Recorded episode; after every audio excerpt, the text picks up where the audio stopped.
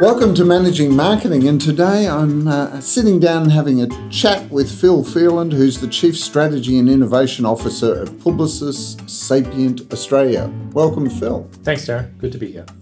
Phil, um, one of the areas that uh, you have been focusing on, and certainly an area of interest, I guess, for a lot of businesses, is this idea of being able to create ecosystems and marketplaces. Yep so let's uh, let's start with what's the is there a difference between an ecosystem and a marketplace? Yeah, uh, look, there is. They're often confused um, or they're often intertwined concepts because uh, I'll, I'll talk you through them, but they more often than not, when a business um, takes a marketplace model um, out into the world, it does it on top of an ecosystem, and there's a reason for that. So a marketplace is is what you know it is. It's a place where you know brings buyers and sellers together, mm-hmm. um, and so the the bulk of the household tech firms you know um, are marketplaces. So eBay or Amazon created consumer goods marketplaces. Airbnb creates a hospitality marketplace. Uber a transport marketplace. Kickstarter a crowdfunding marketplace. Mm-hmm. And in their digital incarnation, they're really products of the internet so uh, most of them emerged in the 90s and they emerged out of, um, you know, essentially the collapse of, of uh, the classifieds, but they also emerge out of, you know, businesses like the Yellow Pages and Sensis. And so you get things like Craigslist or those kind of pure listings sites starting first. But a marketplace itself is a type of e commerce site that brings buyers and sellers together and it brings them in ways that uh, marketplaces in the real world haven't been able to do before. So they take things that were local and make them global. They take things that were temporal and they make them on demand.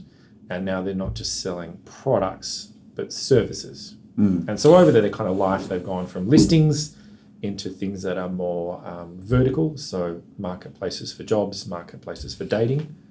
And those are really just kind of listing site with better user experience and more photos. The, the big thing is that the technology enabled this, didn't it? Yeah. You know, the, being able to build a platform, a, a, a technology platform that people could access readily yes. through the internet. Yes. Uh, really is what enabled it. The application, though, is quite interesting because it's such a diverse range of yeah. things. And, and I guess you know, from a, my perspective, you usually think of marketplaces as selling products. Yes. You know, that yeah, like Amazon, we think of Amazon as it started off with books and you know they've just expanded that. Yep. That um, yeah, which was why people called it e-commerce. But there's a part to it that goes beyond just the transaction, isn't there? Because you are creating an ecosystem or a marketplace mm. where people can share and provide feedback mm. on their experience within that. It, it, it feels more accountable than perhaps the real world marketplace or the real world business ecosystem. Mm. And, is and that part of it?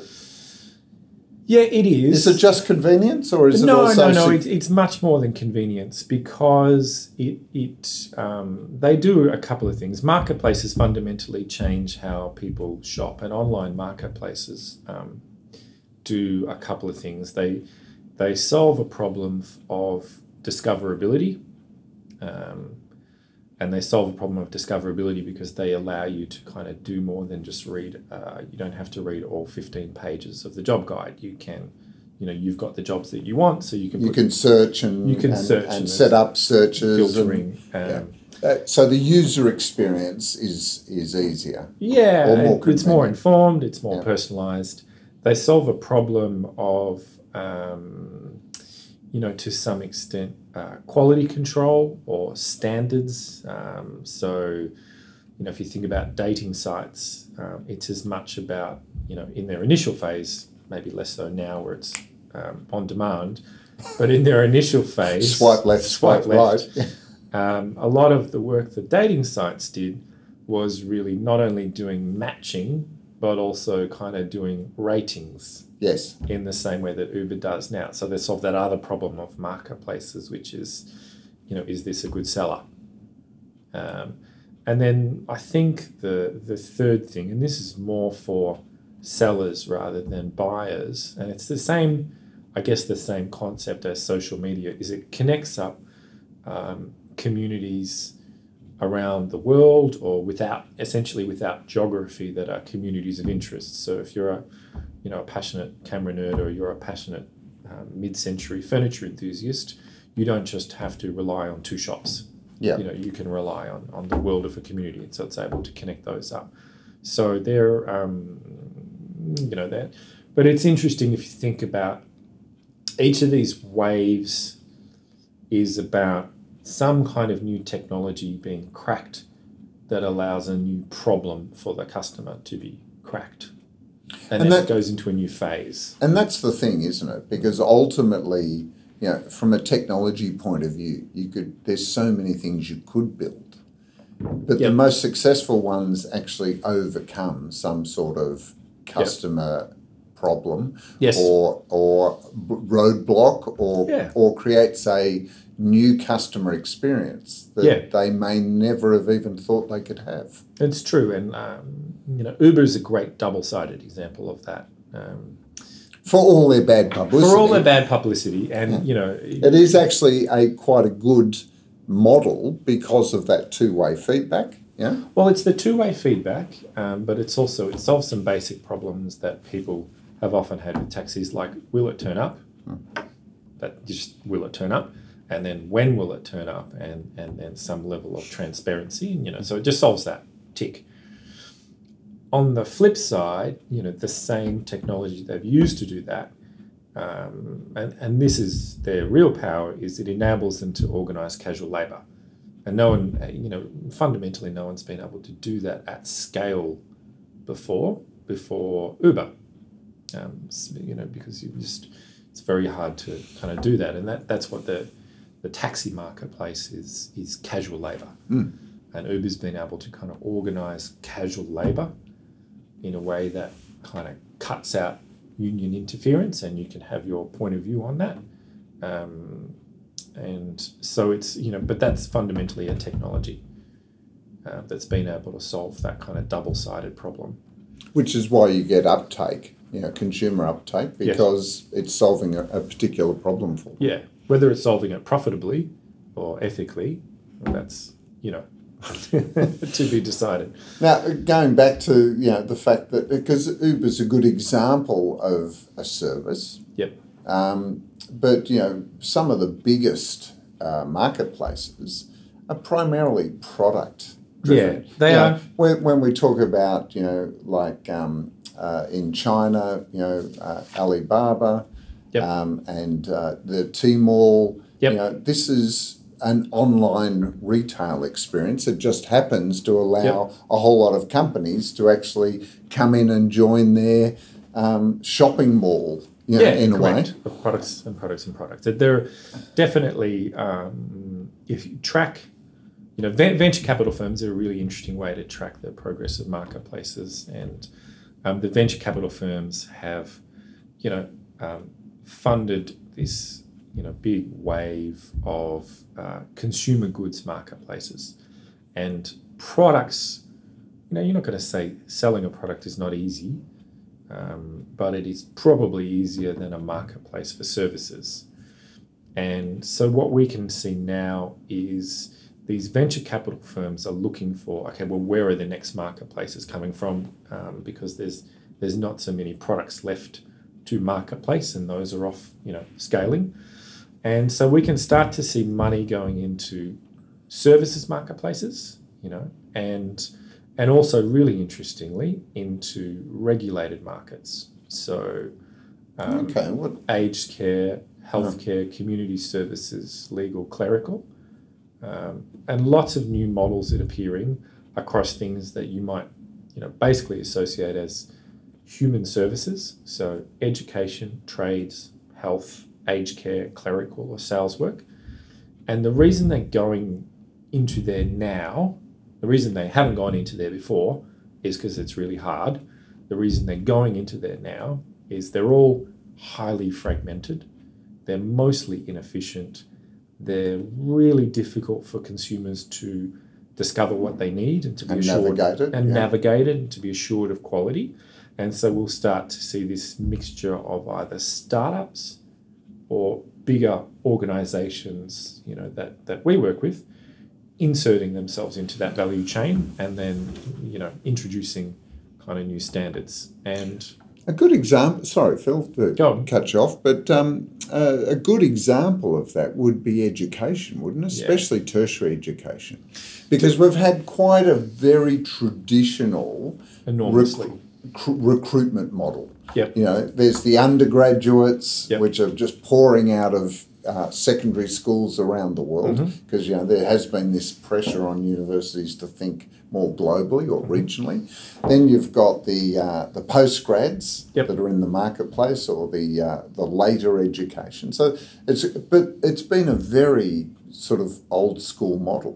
And, well, old school is a word for it. It's you think about most universities, um, you know, that, that are using models that are a thousand years old.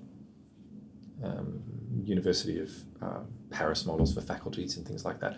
So, um, and in some ways, there's you know there's a good level of um, anti fragility in that. If it's lasted a thousand years, maybe it's good, but it's it's uh, something is or, or it's not broke, or so it's why not fix broken, it? yes. but it but it is broken, you know, and we can see that it's broken in a number of ways. Um, one is we, you know, we do a lot of work in the higher education sector, and we, we track this, and we can see consistently over time the value that students get from, or the perceived value that they see themselves getting from a degree, and the the time and costs that they put into that are just, you know, stretching apart more widely than ever. Um, we can also see that um, there's a kind of a gap between what employers and um, students want in terms of skills and speed and relevance, and then what's being delivered, which is this quite you know traditional set. And then the third thing is um, you know trying to work out how to break the link between education and certification, Mm. um, because um, that that's the kind of nexus that keeps it traditional. Now, once people start to just want the skills or the knowledge, and they don't necessarily need it to be certified, or once it doesn't need to be three years to be certified, or the same seven models, then that marketplace can be a lot more modular. When it gets more modular, then people will be able to pick and choose, you know, the way through. And it- And we're starting to see that. I Hmm. mean, there's there's examples of universities starting to offer subjects subjects that that, can you be can pick and mix, and choose, and, Yeah. and that will go towards ultimately qualifying for a you know a, a degree or a postgraduate degree. Yep. But you don't necessarily have to engage on the basis of doing a degree. No. It's purely for training or upskilling. Skills, Yeah, yeah. skills. Yeah. And so, in education, what does the marketplace look like? The marketplace is probably um, going to be more. You know, you can you will see it happening first on the skills end, where people may want a piece of paper to say they have the skill, but they don't necessarily need a BA. Um, and if it's happening on the skill end, then it's happening at that nexus between employers and and, and skill bases, and and students that almost want some kind of training or upskilling or real timing. Yeah, well, especially because uh, all the people that are focusing on, and they call it the future of work, Yep. but it's actually working now, Now, um, are saying that you know we'll have to stop this model of training before we enter the workforce, and largely then getting on with the job, yeah, because it's going to be a process of constantly upskilling yes, as we go through our careers. So that needs a totally different model, it it needs this. Uh, a more flexible model. It's a flexible model, but it, it's more like, um, and uh, we can come to cars in a second, but it's a similar thing of this almost lifetime subscription model. And what we would see is that you you may have a subscription to a university, and that allows you to dip in and out over the lifetime, you know, of your your working career, your practice. So you've just said we'll get to cars. Let's get to cars now because it's a fascinating area. Yeah. In that, I was talking to someone who said the number one Mm. issue uh, that many car makers have is that they're interested in payment gateways. Mm. Now, but then you say to yourself, why would automotive manufacturers be interested in payment gateways? And it's because if we have autonomous or shared vehicles, Yep. then who's going to be paying for car parking and tolls and things like Yeah. that? So they're wanting to find how the car that doesn't have the driver or doesn't have the one driver is going to be able to automatically pay for all of these expenses. It's an interesting change in the way we've thought about cars. So, um, you know, one one thing I don't think a lot of people know is that car manu- so OEMs, car manufacturers, um, make let's say eighty percent of the revenue off the sale of the car, but they make something like this is right now make make something like fifty or sixty percent of their profit on what happens after they've sold the car. Yeah. So, um, service, financing, you know, blah blah blah blah blah. Um, all all those things over time. Now, if uh, people are buying less cars, um, as in they're buying cars, those cars last longer. So that's you know that affects it. Um, you know, pe- younger people maybe are less likely to just even buy a car. Full stop. Maybe they're just renting. So um, uh, and you know cars are safer, so there's less you know uh, things going on. And um, so what, what you end up with is a situation where the, the car manufacturer is uh, probably looking at a scenario like the education thing where the relationship is much more like a relationship with a brand mark. You may have a relationship with a Honda or a um, Toyota uh, or a Nissan, and maybe the metal, the hunk of metal, gets replaced every three years, and the software gets updated every week. Um, but you're you're just paying for that over time, or you know maybe you're just even renting. So Like the subscription model. like the subscription model. And so when that happens, um, uh, you know, I, I do think fully autonomous vehicles are probably a way away. a way away.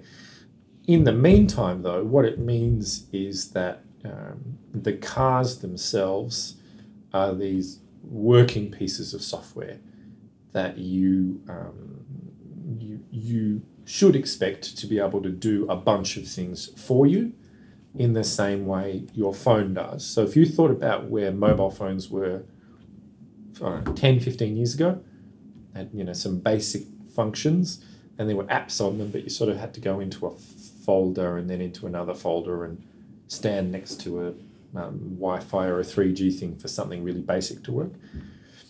That's kind of where in-car personalization is now.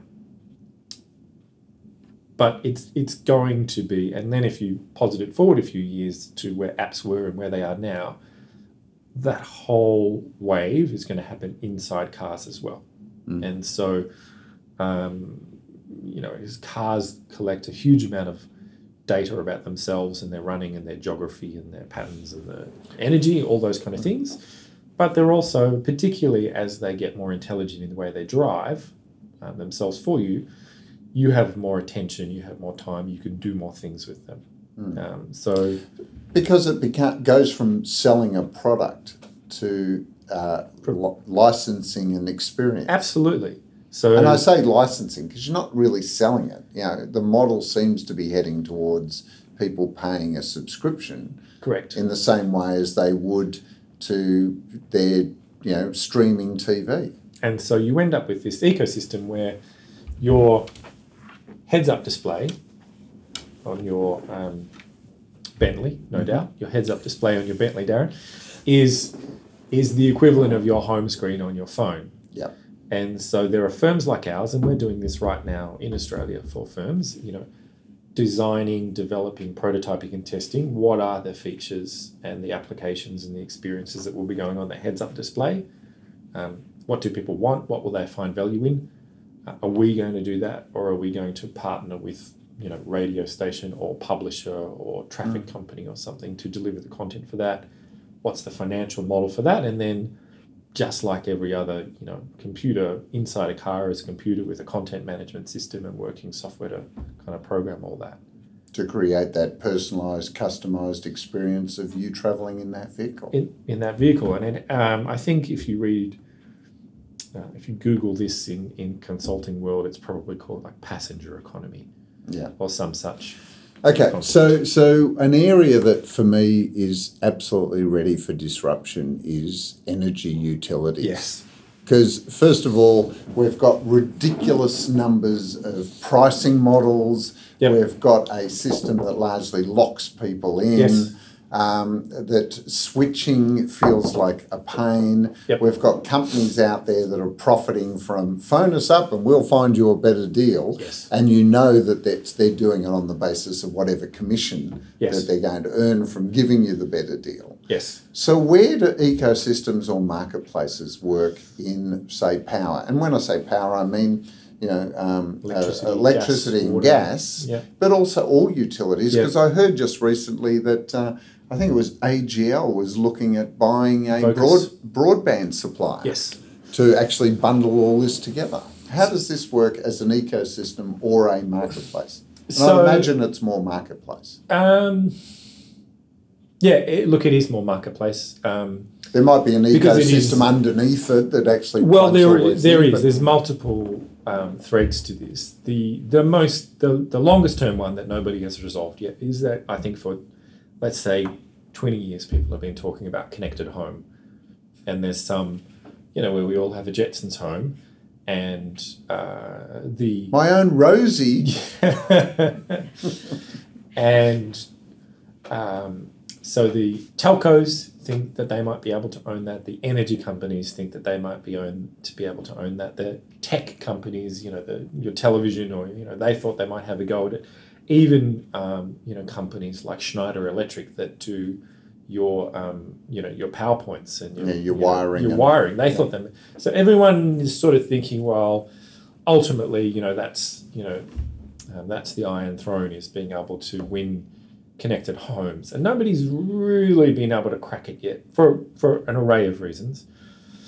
So then you have this second, um, you know, force, which is uh, we we call it open futures, and you can see it um, in open banking now, and and it's this desire for governments want more transparency from corporations and more competition between corporations and more privacy for citizens. And so, what that means in banking is the open banking legislation, where February next year, um, the uh, the banks will have to open up their customer data, so that other you know so that if you want to share your customer data to another supplier or a competitive firm to you know provide you an exciting new service or a competitive rate offer, you can do that. And so once you start to do that, then there's a big ecosystem that will spring up off the top of your data. That legislation is going to roll through Energy Next. And so when it does, um, the, the, the energy retailers and the energy distributors will have to do exactly the same thing. We'll have to open up, um, using APIs, all of your customer data so that any competitor can, if you want, can come With in my permission. with your permission, absolutely. Right, and so when that happens, then then you have this you know this platform that's actually it is an ecosystem, but in this case, it's been forced upon those companies um, to allow innovation and choice and competition to come in. Now, what we can see, which is getting back to your point, is um, that if you are a bank and you're thinking about open banking and how you can use it not just to defend but you know to attack and to advance yourself you might be thinking well you know that the how can i move into energy and energy pricing or energy insurance right it, after energy Though the, the banks, same- knowing the bank strategies, they'll be thinking about entanglement. They will. How can I get in more fingers into my customers so they Into my can't move? right. Yes. after love that energy term, it goes into telco and Yeah. so all three of those um, sectors uh, suddenly become a lot softer at the edges between them and they become a lot more open and so what we can see is um, you know scenarios where um, that kind of means anyone can play in that space. So people can have a go at being retailers or bankers or telcos, or telcos can try and be energy firms. Mm-hmm. Uh, and so it, it allows, I guess, the you know the, the kind of constraints of the boundaries between categories to go away, and it may make it uh, much more uh, feasible for somebody to actually do the connected home. And so, one literal example, um, if you think about the interaction there, is that um, many Australian households in the next couple of years will install solar, install batteries, install you know basic kind of smart meters that essentially turn their homes into mini power plants that feed and receive power from the grid Mm. and going back and forth in a much more sustainable way. When you do that, you end up with whole neighborhoods, be they residential or commercial, that could be that are essentially microgrids. It all sounds very good and very sustainable. Um, the hard part of that is, you know, batteries cost money. Um, solar panels and installation of solar panels cost money. Smart meters cost money. Running it all costs money. So a microgrid needs some kind of microfinance, and the one company that you know is most interested in the financial value of the big asset called your home is a bank. Uh, so there's there's this nexus point between energy services, telecommunication services, financial services, and your home, and most of that is probably going to be unlocked through this this combination of data and technology and this opening legislation. So this is why you know we've heard for was it two or three years people going on and on about uh, blockchain will be Blockchain. ultimately the way that I'll be able to control my uh, cus- my data, my personal data. Yes. By it'll be you know in a blockchain that I can then release to certain people under certain conditions. Yeah. Yeah, correct. It, it allows um, collaboration. It, you know, it enables a much greater degree of security and collaboration. Is one of the biggest barriers to this kind of stuff is you know data privacy and, and permanency. So it allows that And also data validation. data validation. because you you know you could have all sorts of what do they call them bad actors Bad actors in the system. breaking into the system and creating all sorts of mischief. because and it is i guess it's interesting because blockchain we can see starting to i won't say normal it's a fair way off normalizing but um, if you think about s curves in technology something where we can say you mean the Gartner hype curve? no i mean an older concept Oh, right, okay. so s curve something you know starts at the bleeding edge Hmm. gets to the cutting edge scales to some level of maturity and then commodifies Yeah. Um, and so we would say, all right, well, if you know two or three of our ten clients are coming to talk to us about blockchain and its applications, that probably means it's starting to hit the cutting edge. It's normalized enough to to kind of do things with, and it's all it's basically anything that is contractual and functional contractual. And so the whole energy grid is just contracts, contracts between companies and and the marketplace, and then contracts between each other, and then contracts with you. Um, so that that's kind of a, a monty for all this stuff, the same way telcos are. Mm-hmm. And in fact, if you think about our own industry, media buying is essentially, you know, thousands and millions of contracts every day. Yeah. Um, that can all be Transactions. transactions. Yeah. You know that um, some of them are um, more validated than others, and so oh, very nice. we can see many applications for for blockchain, not necessarily in you know automation or efficiency, but just in in in making markets work better.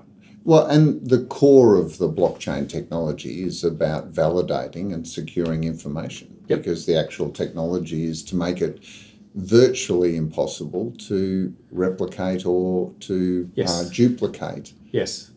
uh, information. Yeah. Yeah. It um was think about a, a recent instance. So there's a, a startup that allowed you to subscribe to to to multiple newspapers around the world. Mm-hmm. So you didn't have to subscribe to 15, you could just subscribe to this one. And it was essentially a consortium or a joint venture. And they've been talking about it for years, but they could never quite do it because opening up their paywalls through one outlet would mean um, that all their customer base would be open and transparent to each other, which they absolutely were just not going to do. Um, once they'd worked out how they could use blockchain, then they could legitimately go into a consortium together, knowing that it would increase their customer base of people paying to get behind the paywall. But you know, newspaper A in Boston was not going to be sharing its you know customer base with newspaper B, also in Boston or in New York.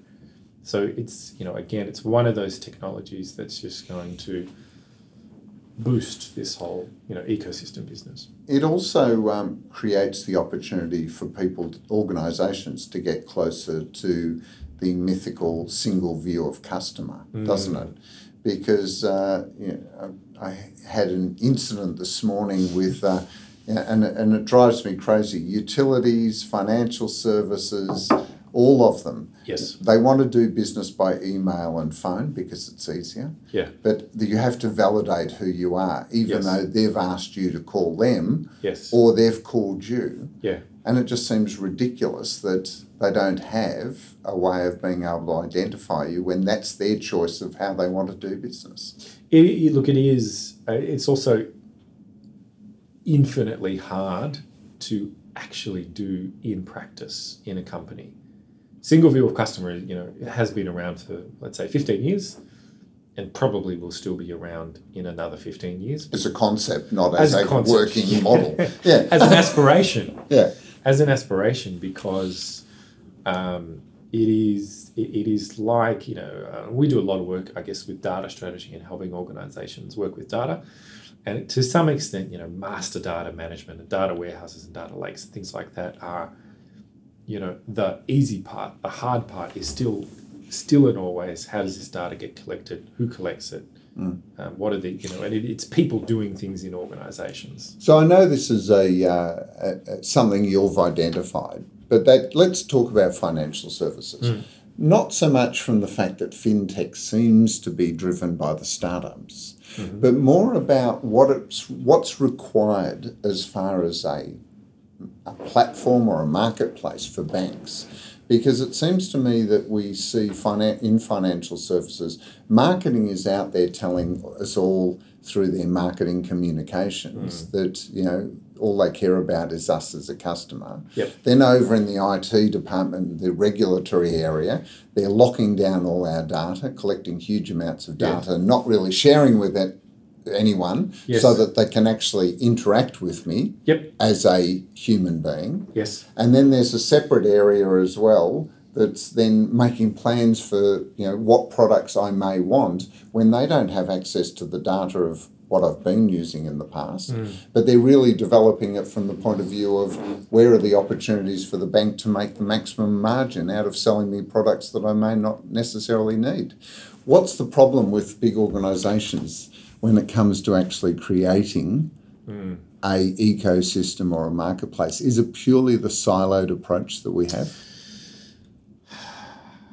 That's a big question. So the the, the siloed, I guess, approach is part of it, and the siloed is the wrong way to think about it, because no one aspires to be a silo. No one says, "All right, our org structure is going to be a silo." Well, no, I disagree. It's what they organize themselves around. What's what they choose to organize themselves around. So, um, you know, they might organize themselves around segments or functions or tasks. The thing that you're talking about is the tension between, as a customer, unless the big or little organization organizes themselves around the customer, then their experience is always going to be to some degree fragmented.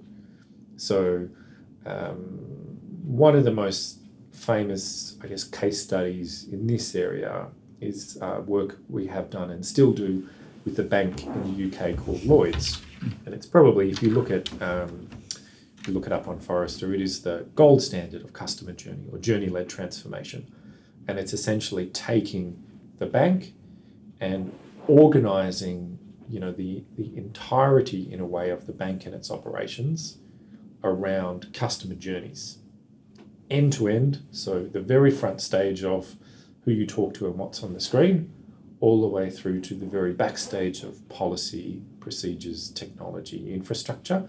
So all the way through one journey. Mm-hmm. And all organized around, it. you know, so let's say one customer KPI. So if it's business lending, it might be time to cash. And so that whole, uh, when you do that, you're essentially redesigning an organizational structure to say, well, yes, you sit in sales, yes, you sit in policy, yes, you sit in blah, blah, blah. But the way we operate as a company is we've designed this journey and this is this is kind of this is how this team works through on that end-to-end process when you do that then you start to get a company that's actually organized around a customer and their outcome and then you get to that if you can't know, do something of that scale then to some degree even if you do have the single view of customer technology the experience might be fragmented or the um, you know the products or the policies might be fragmented um, because you're not anchored around mm. they're not because you're not designed to be.